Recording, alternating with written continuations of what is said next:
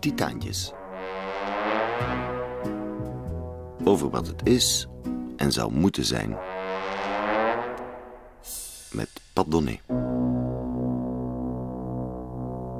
Je kunt een jongen uit een dorp halen, maar je kunt het dorp niet uit de jongen halen. Ik hoor het mijn grootvader, mijmerend en met glazige ogen uit zijn seniorenflatraam kijkend, nog zo zeggen. Hij was een gezonde boerenjongen geweest, matroos ook, en zou dat zijn hele leven blijven. Dorps. Hoeveel wereldsteden en zeeën hij nadien nog zou zien, het dorp kreeg er met geen stokken uitgeslagen. Wie dat kon, was een straffe. Er is nogal wat over het dorp afgezongen de laatste dertig jaar. Hoe minder dorpen overhouden, hoe meer er over wordt geleuterd en geouwehoerd. Je kunt intussen een collectie necrofilieën aanleggen over dat verdwenen dorp. Zelden valt er een onvertogen woord over. Mijn dorp in de Kempen, waar zijn al die jaren van uitbundigheid? Het dorp was een aanzichtkaart met daarop een boer, een kar, een paard. Idylle. Afgunst, roddel en achterklap, benepen billen en ranselende pastoors op de kansel, het bestond toen niet. Zo werkt het geheugen. De uitzondering op de regel is Robert Long. Het dorp, het leven, dat was Leiden, meneer. Als je lachte, noemde ze een heide. Als je niet wilde werken of je ging niet ter kerke, werd je doodgepest. Alleen wie deed zoals zijn overbuurman, hoorde erbij. En Robert Long, dat weten we nu, hoorde erbij en toch ook weer niet. Maar dat was toen homofilie nog een ziekte was. Robert Longs beste vriend en toeverlaat, cabaretier Gerard Cox, houdt halt bij Roberts dromen en daden. Titaantjes over wat het is en zou kunnen zijn. Beste Robert, we kennen elkaar langer dan vandaag, maar dat uh, op mij de eer rust om samen met jou in uh, dit radioprogramma te fungeren. Eigenlijk een beetje als de aangever, waarvan ik hoop dat je alles wat ik zeg, dat je dat ontkent. Te vuur en te zwaard. Uh, dat stemt mij dus zeer uh, vrolijk. Ik denk dat ze een beetje hebben overschat. Jij laat nooit zo heel veel het achterste van je tong zien. Dus ik ken jou eigenlijk misschien wel helemaal niet goed. Maar ik heb toch een poging gewaagd om uh, in te gaan op de uh, vijf verschillende vragen die ze me hebben gesteld. Hopelijk zien we elkaar spoedig. Ik nodig je uit om van tevoren uh, lekker wat te eten in Rotterdam Zuid. Dat is het, het, etablissement Rustburgt. Dat is dan weer eens wat anders voor je verfijnde tong, want dat is gewoon Rotterdam Zuid. Dus dat is het simpelste van het simpelste, maar ik weet dat je dat ook niet versmaat. Ik hoop je daar dan te zien en in gezondheid met Christophe aan te treffen. En ik hou veel van je, je Gerard.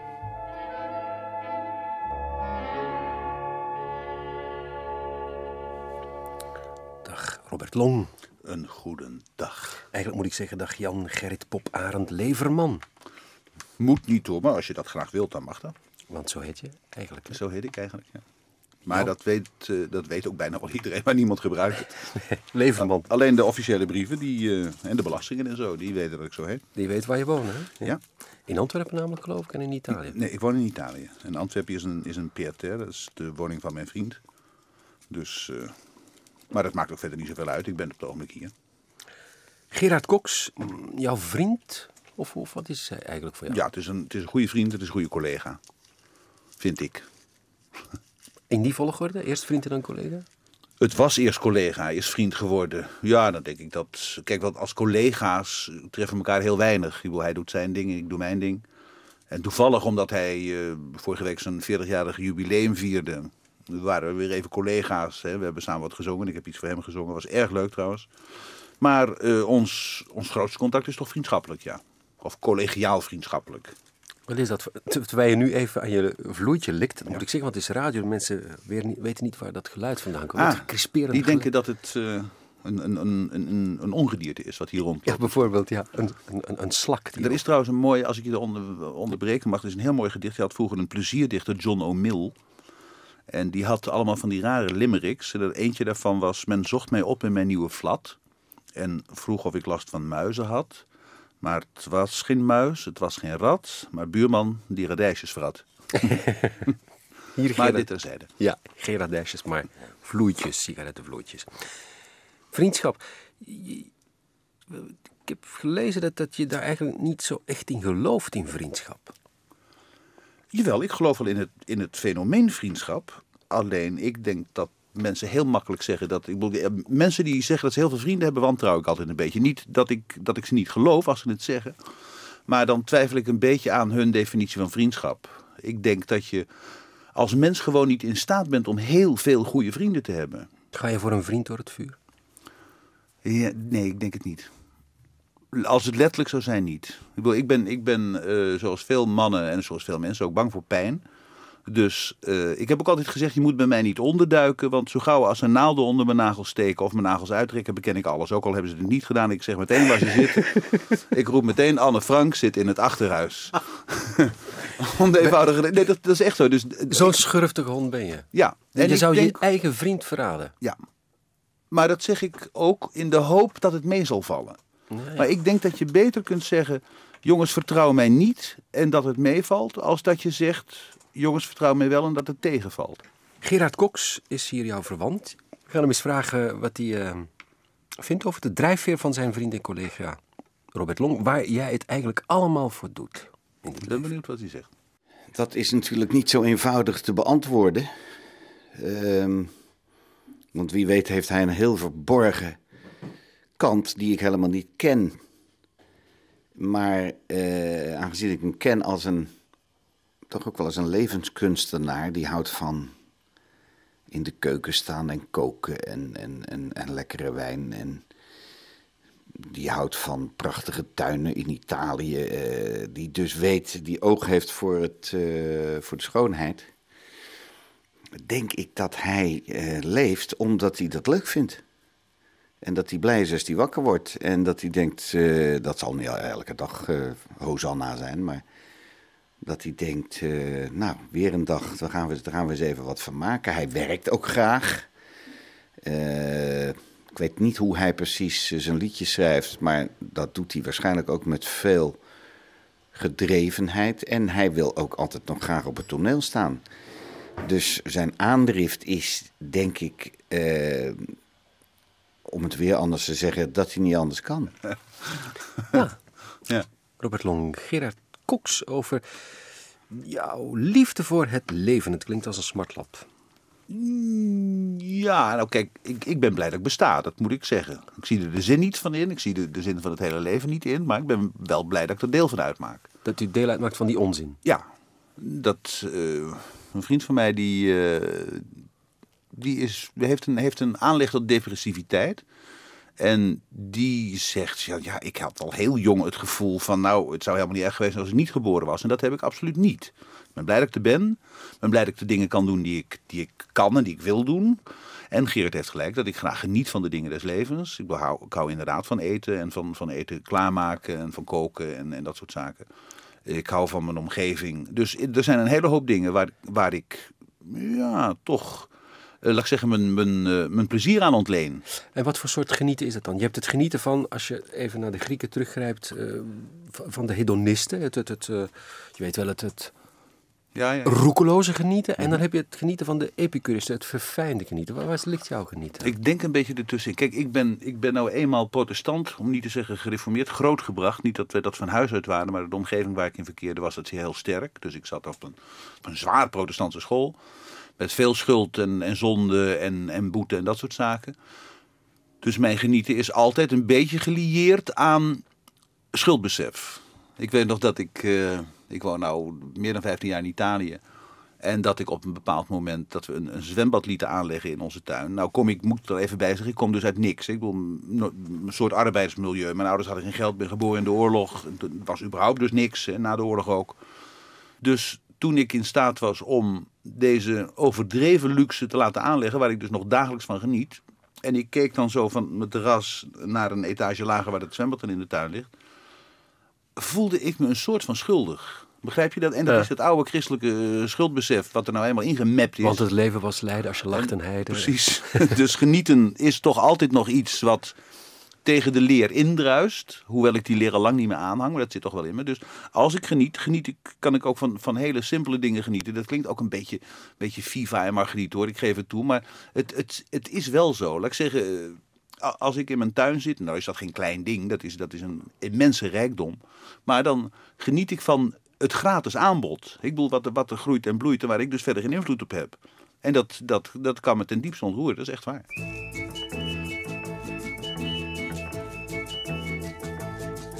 Toen ik bij jullie at en je vader gebood dat ik tijdens het bidden mijn ogen sloot, gaf ik toe dat ik niet arrogant wilde lijken, maar ik voelde hoe hij wel naar mij zat te kijken.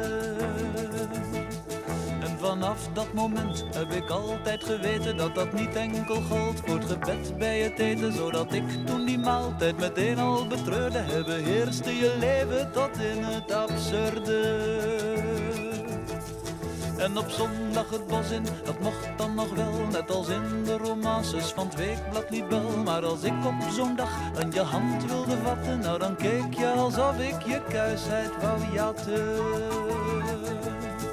Want het leven was lijden als je danste, een heiden. Als je lachte, te luchtig als je kuste, ontuchtig. Als je niet wilde werken of je ging niet ter kerken, als je lui in de zon lag of je fietste op zondag, kortom alles was verkeerd, want dat had je geleerd. Het was verdomde moeilijk om jou te versieren, want je zag haast geen kans om je teugels te vieren. Elke keer moest ik weer je complexen verdringen. Ja, ik mocht naar de kerk, maar ik kon nooit te zingen.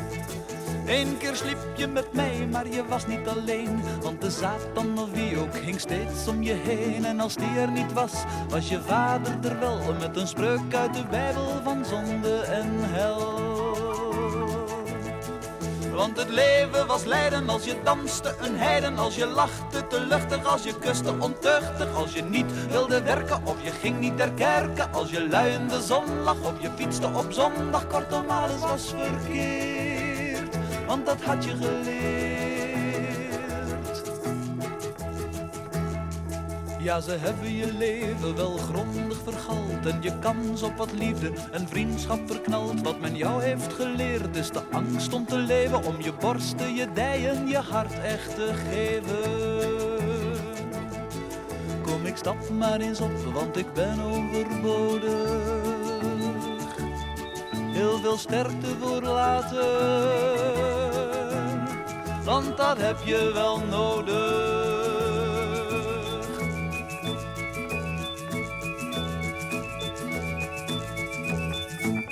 Titaantjes met Padonnet. Robert Long, mag ik jou een Gerrit Komrijtje voorleggen? Een, een citaat van Gerrit Komrij. Ja? Uit de buitenkant. Heerlijk, schrijft hij, de vogeltjes van boom tot boom te zien fladderen en dan met je sigaartje in je hoofd op een tuinbankje zitten. Hondje bij je voeten, het snorren van hommels in de verte, een klaproos die zacht open en dicht gaat. Heerlijk. Ach, geluk is goed hoor, maar het moet wel voorbij gaan. Ja, ik denk dat.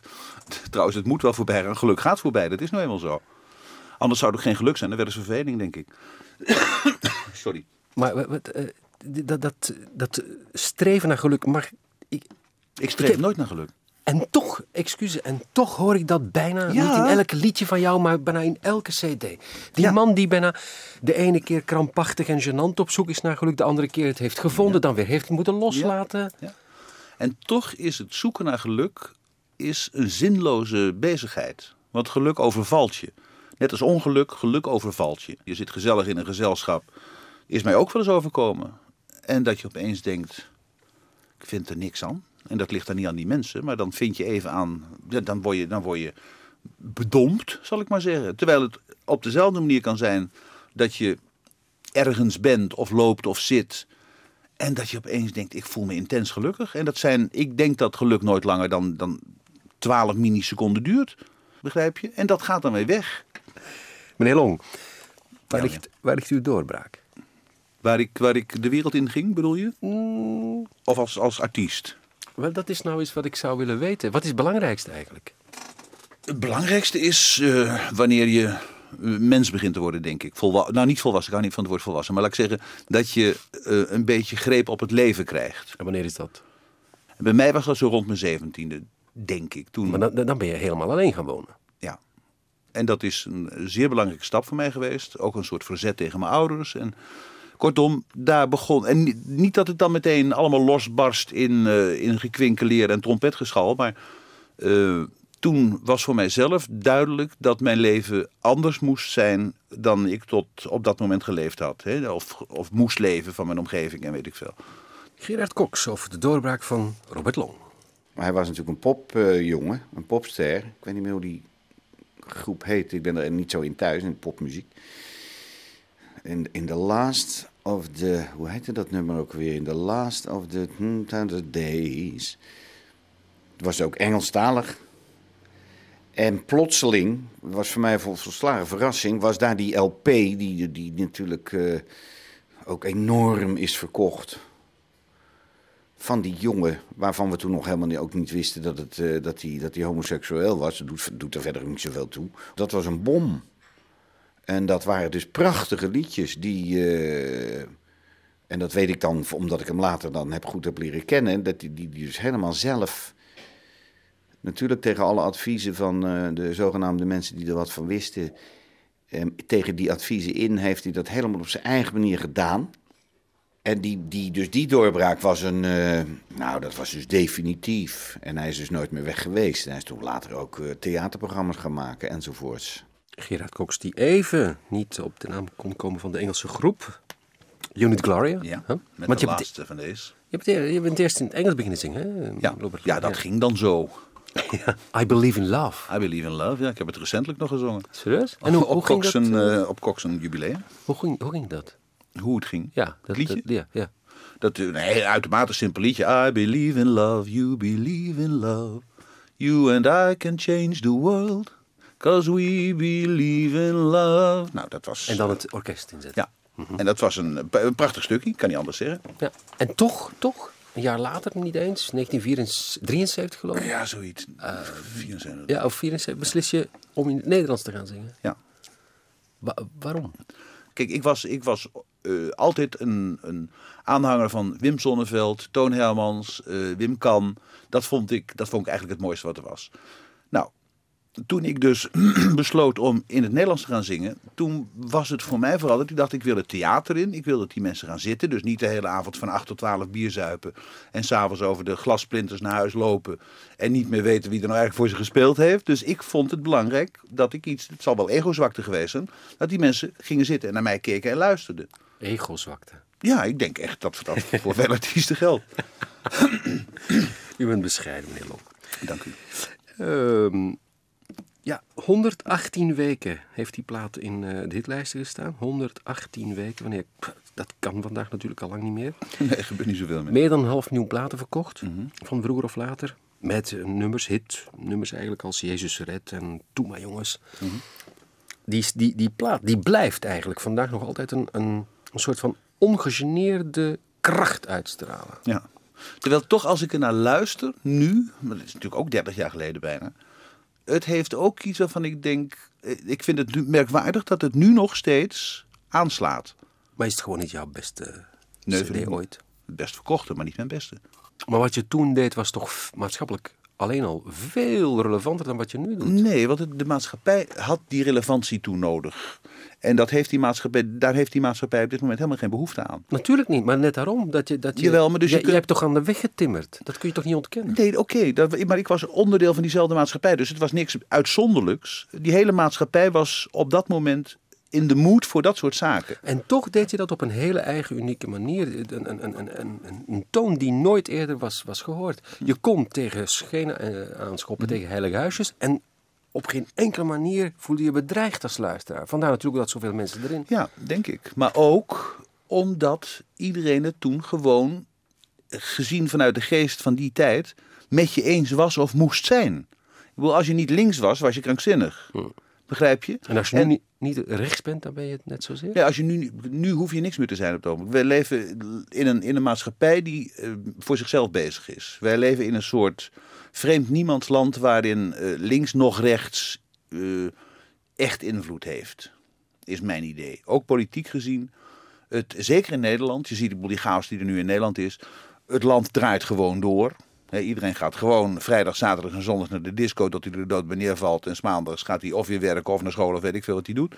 En daar houdt het zo'n beetje op. Maar het is toch een gênante vertoning? Ja, het, is, het is droevig. Maar het is kennelijk de, de tijdgeest. Je krijgt niemand meer de straat op voor niks.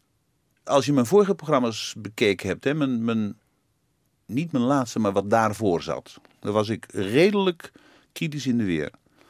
Nou, dan moet je werkelijk moet je pillen uitdelen om de mensen wakker te houden, want het interesseert ze geen hol. Maar echt helemaal niks. En ik kan me dat ook nog wel voorstellen. Want de mensen zijn suf geïnformeerd en die zijn moe van hun eigen dagelijkse leven, waarin ze van hot naar haar hollen en, en uh, hun dag vullen met dingen waarvan ze waarschijnlijk diep in de hart ook niet meer weten waarom ze het doen. Maar omdat er nou eenmaal geld binnen moet komen voor de auto en voor het huis en voor de koelkast en voor de kinderen en voor de crash en noem maar op. Ja. Je mag een liefdesliedje kiezen, Robert Long in Titaantjes. Um, ik gok op iets Engels of zo. Iets uit de jaren 50, 60.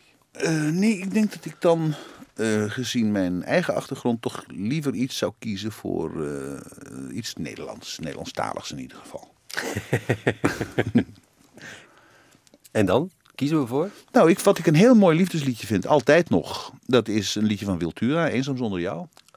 Wiltura? Ja. Robert Long die voor Wiltura kiest? Zeker.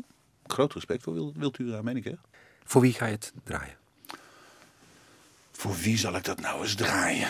Eens even denken. Niet voor mijn lief, want die weet wel dat ik eenzaam zonder hem zou zijn. Christophe. Christophe. Maar, uh, nou ja, voor alle mensen die, uh, die een lief hebben waar ze niet bij zijn. Mm -hmm. Eenzaam zonder jou. Wiltura.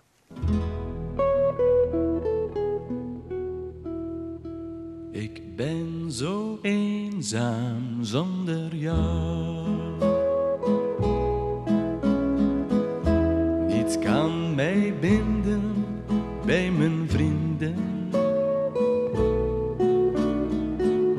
Bij hen kan ik het niet meer vinden. Het liefste ben ik dicht bij jou. Zo eenzaam zonder jou. Ook als het dansorkest gaat spelen. Want dansen gaat mij gauw vervelen. Als ik jou niet in mijn armen hou. Ben zo eenzaam zonder jou. Jij weet dat ik op jou zal wachten. Maar leef ik ook nog in jouw gedachten? En ben je mij nog altijd trouw?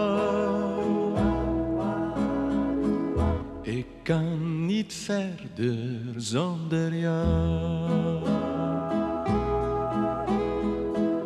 Mijn leven zou ik voor jou geven. In al mijn brieven staat geschreven. Ik ben zo eenzaam zonder jou. Ik ben zo eenzaam zonder jou.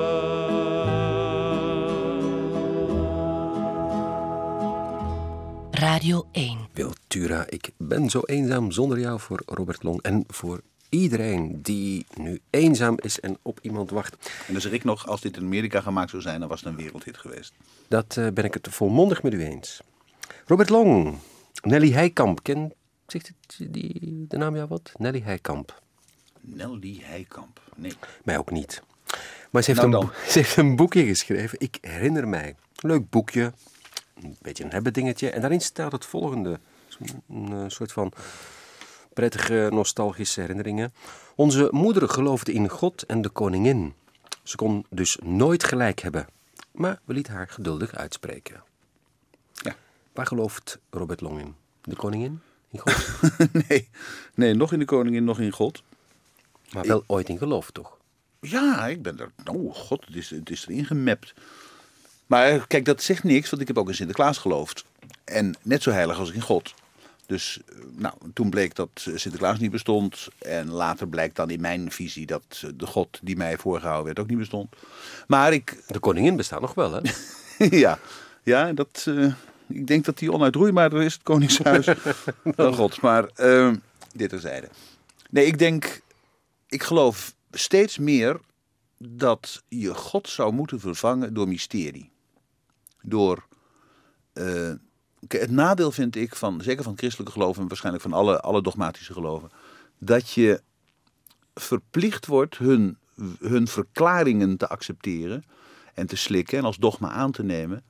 Terwijl die verklaringen mij, mij nou zo, zo tegen de borst stuiten juist. Van, ik, kijk, ik, ik vind voor alles wat er mysterie is, en dat is veel, heeft de Bijbel een antwoord. Een, een oplossing of een verklaring. En dat is wat mij zo verschrikkelijk tegenstaat. Dat ik denk, laat het nou een mooi mysterie. Want natuurlijk valt er veel uit te leggen. Je kunt zeggen, ja, maar de, hè, de mens heeft zoveel genen. En we hebben nu een menselijk gen hebben we kunnen ontleden. En weet ik veel. Desalniettemin blijft dat wat het bestaan is, blijft een mysterie. En dat je goed en slecht hebt is ook duidelijk. Je hebt, je hebt, eh, alhoewel daar de grens natuurlijk ook slecht te trekken is. Maar ik denk dat als je gelooft in een soort van mysterie, dat je dan misschien wel dichter bij een religie zit, zonder dat je dus daar een persoon of een, of een beeld aan vastplakt. En dat is mij liever. Ik laat het liever open. Dat je religieus bent in de, in de meest etymologische betekenis van het woord, religare, verbonden zijn met. Je, je, mag je of je kunt je verbonden voelen met het mysterie in jouw Ja, geval. precies. En met het bestaan. Hoe zin, zinloos ik het ook acht, Ja. desalniettemin kan ik inderdaad kan ik me verbonden. Vind ik, zo heb ik het nooit geformuleerd, maar dat vind ik, vind ik goed gezegd. Ik voel me met een aantal dingen verbonden, ja. ja, ook met mensen natuurlijk, neem ik. Uiteraard. Ja, en met je publiek. Minder, omdat het publiek veel abstracter is. Ja, als je, als je een, een volle, ik zeg maar wat, Arenberg Schouwburg hebt, dan is dat toch geen abstractie? Dan is Jawel, dat is een, dat is een klont. En dat bedoel ik niet oh, eh, oneerbiedig, maar dat Ze zullen het graag horen. Nee, maar nee, maar U bent klont. samen vormen zijn een klont die, zich, die je publiek noemt. Dat zijn, dat, natuurlijk zijn het 800 individuen of hoeveel het er zijn. Maar die individuen, die ken of herken je niet. Nee. Dus dat is, het wordt één apparaat. Het publiek eh, versus of met de artiest. Als je een, een, een lekker publiek hebt, een lekkere avond, een mooie voorstelling, dan is dat meestal samen met het publiek. Maar het publiek is een abstractie in die zin. Pas op het moment dat je na afloop de mensen individueel ziet, dan zie je dus segmentjes van dat publiek. En dat worden dan, dat worden dan gezichten of namen. Begrijp je? Ja. Zo bedoel ik het. Zing jij nooit voor iemand heel in het bijzonder? Ik zing altijd voor die klont. En nogmaals, dat zeg ik met het grootste respect. maar het is nee, nee, om, om de eenvoudige reden dat, ja, hooguit een gezicht vooraan. Hè, de, eerste twee rijen kun je nog wel zien hè, met, met tegenlicht.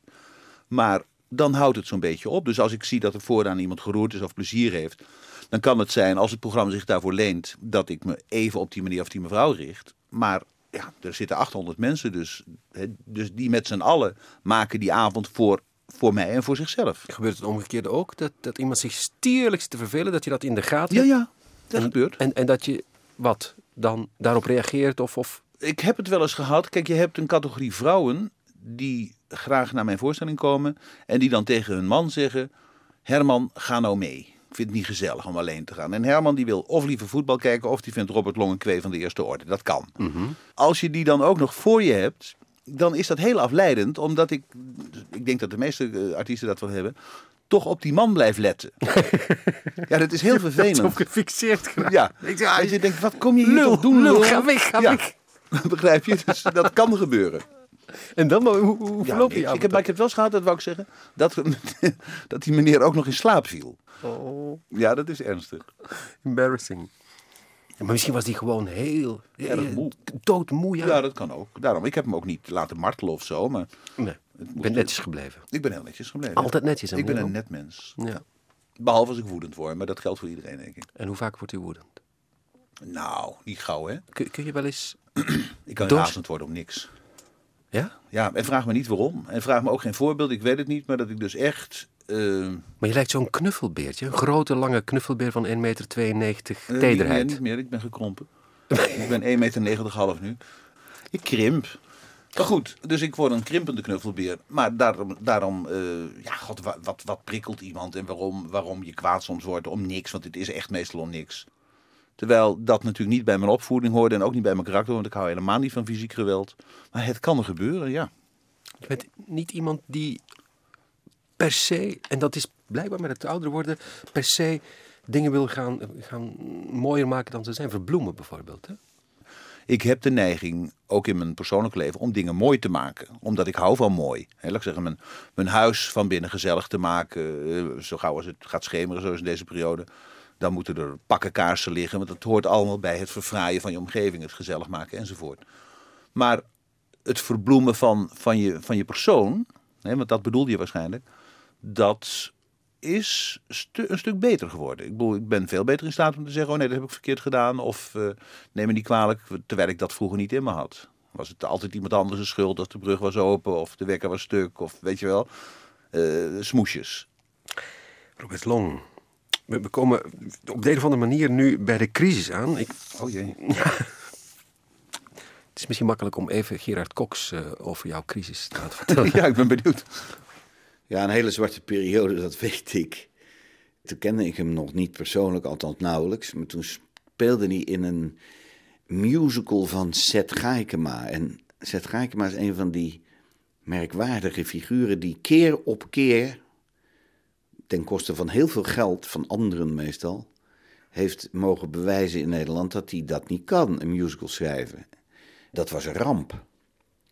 Daar stond Robert in als, eh, nou ik denk dat dat zo'n beetje zijn eerste grote theaterding was. En daar hing natuurlijk veel van af voor hem.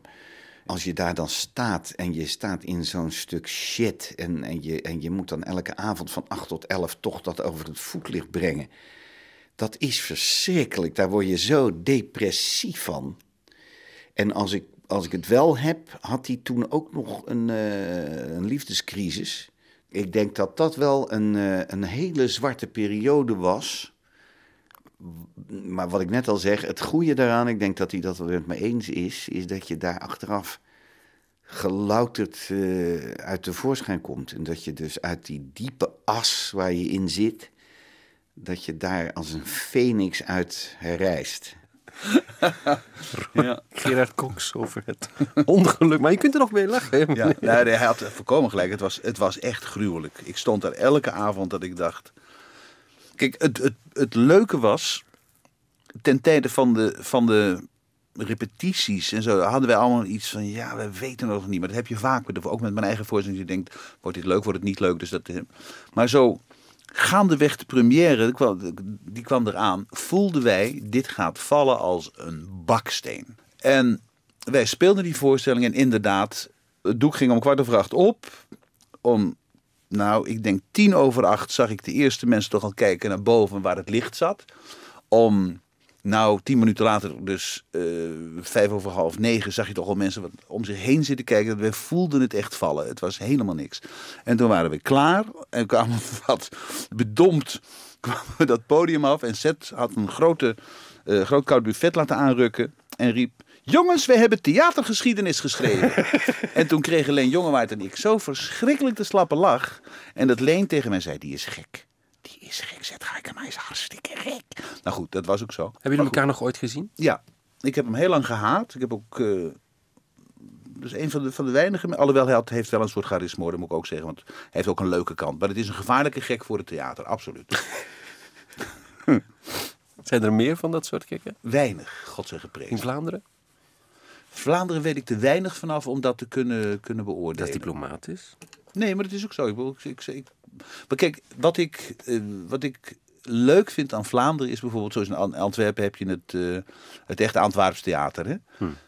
Nou, daar ben ik wel eens wezen kijken. Dat is niet cultureel correct om dat eh, te zeggen. Dat is fantastisch. Oh ja. Dat is ontzettend leuk. Dat is namelijk zonder enige pretentie. En de man die het schrijft, die doet dat al honderd jaar. En die schrijft hele leuke, boulevardachtige stukken. En die worden heel goed gespeeld. En daar kan menig gesubsidieerd eh, Nederlands gezelschap een puntje aan zuigen.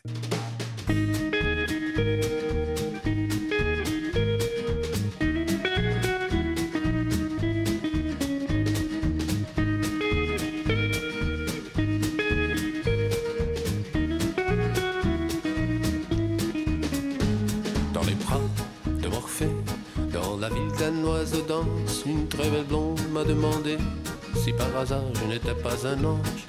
En tout cas, c'était bien ça que moi j'avais compris. En vérité, elle disait simplement Baisez-moi mon ange. Dans les bras de Morphée, j'étais en route vers Budapest. Je faisais du stop en Autriche aux environs de Vienne. Il y avait une déesse qui s'est arrêtée au volant d'une Citroën. Elle m'a volé mon cœur. Elle m'a séduit sans trop de peine.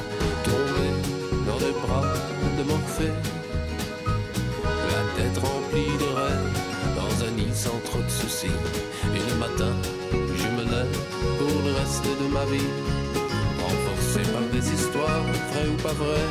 Je m'en fous, je sors mon lit.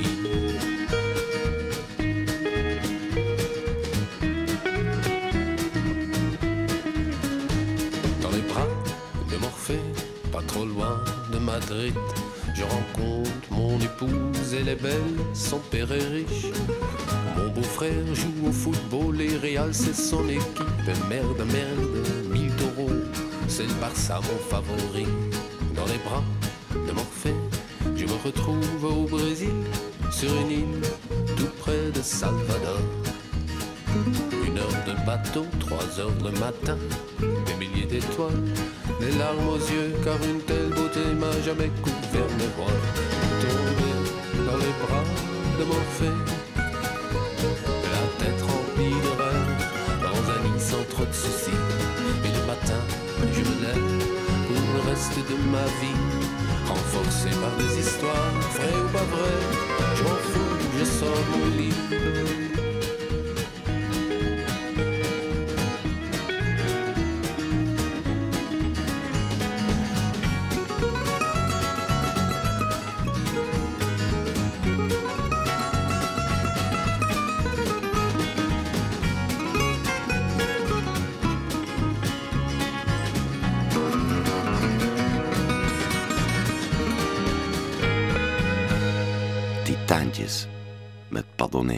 Robert Long, we komen bij het laatste thema van Titaantjes, het meest spraakmakende, dus geld. Geld. Ja, kennelijk op de een of andere manier is dat eh, een heikel onderwerp bij ons. Ik denk in Nederland veel minder. Of weet ik niet. In welke, in welke zin zou dat uh, hij Nou, nou, ik- wordt er open en bloot bij jullie gesproken over hoeveel iemand verdient bijvoorbeeld? eh? Nou, we hebben het Broenblad Quote, Ja. wat net is uitgebracht. En daar staat dan de top 500 van rijkste Nederlanders in. Daar sta je niet bij, geloof ik, hè? Nee, nee. Ik sta bij een hele hoop lijstjes niet waar ik eh, misschien zou moeten staan, maar dat weet ik niet.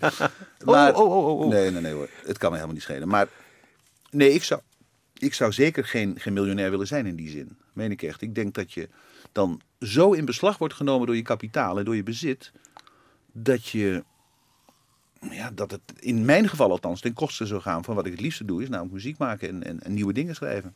Gerard Cox over het geld van Robert Long, hè? Misschien toch? Ik ben benieuwd. Geld is absoluut onbelangrijk als je er maar genoeg van hebt. En eh, zowel hij als. Maar het gaat niet over mij. eh, hij heeft eh, geld genoeg. Hij kan er eh, goed van leven. Hij kan het nog steeds goed verdienen. Dus het gaat ook niet op, hoop ik, hè? Ik, ik. kan niet in zijn huishoudboekje kijken. We zijn van de zomer, wij samen, mijn verloofde en ik, bij hem geweest in Italië. Alleen het was vorig jaar. Daar heeft hij ook een schitterend huis. Dat zijn ze allemaal dingen waar je, waar, je, wat je, wat je, waar je trots op kunt zijn. Wat je hebt bereikt, wat je hebt verworven.